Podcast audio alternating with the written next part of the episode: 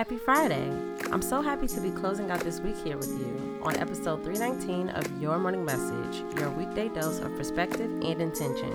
I'm Bree Stories. Let's get into it and get into our weekend.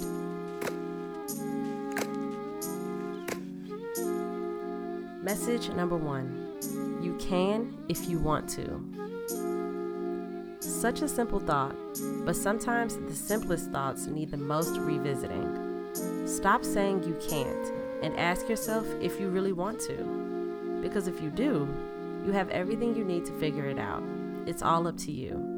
And don't pressure yourself to want what you really don't. Your energy is best used where you want it. Message number two you can't think negatively about the things you say you want. Well, you can, technically, but you shouldn't. Stop it. If you decide that you want something, only think of it and speak of it from the lens of love. Only appreciate it for the good feelings it will bring you. You have to remain in positive alignment with it if you really want to achieve it. Message number three In the time it takes to create an excuse, you could be pressing forward. Don't waste your time or energy defining why you didn't do it.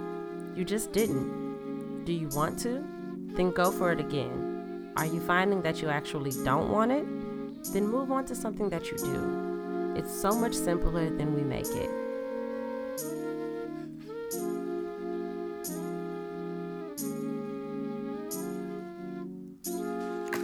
Thank you, friends. You are amazing, and I love you very much. I hope we all have the most amazing weekend and meet back here refreshed at the top of next week. Peace.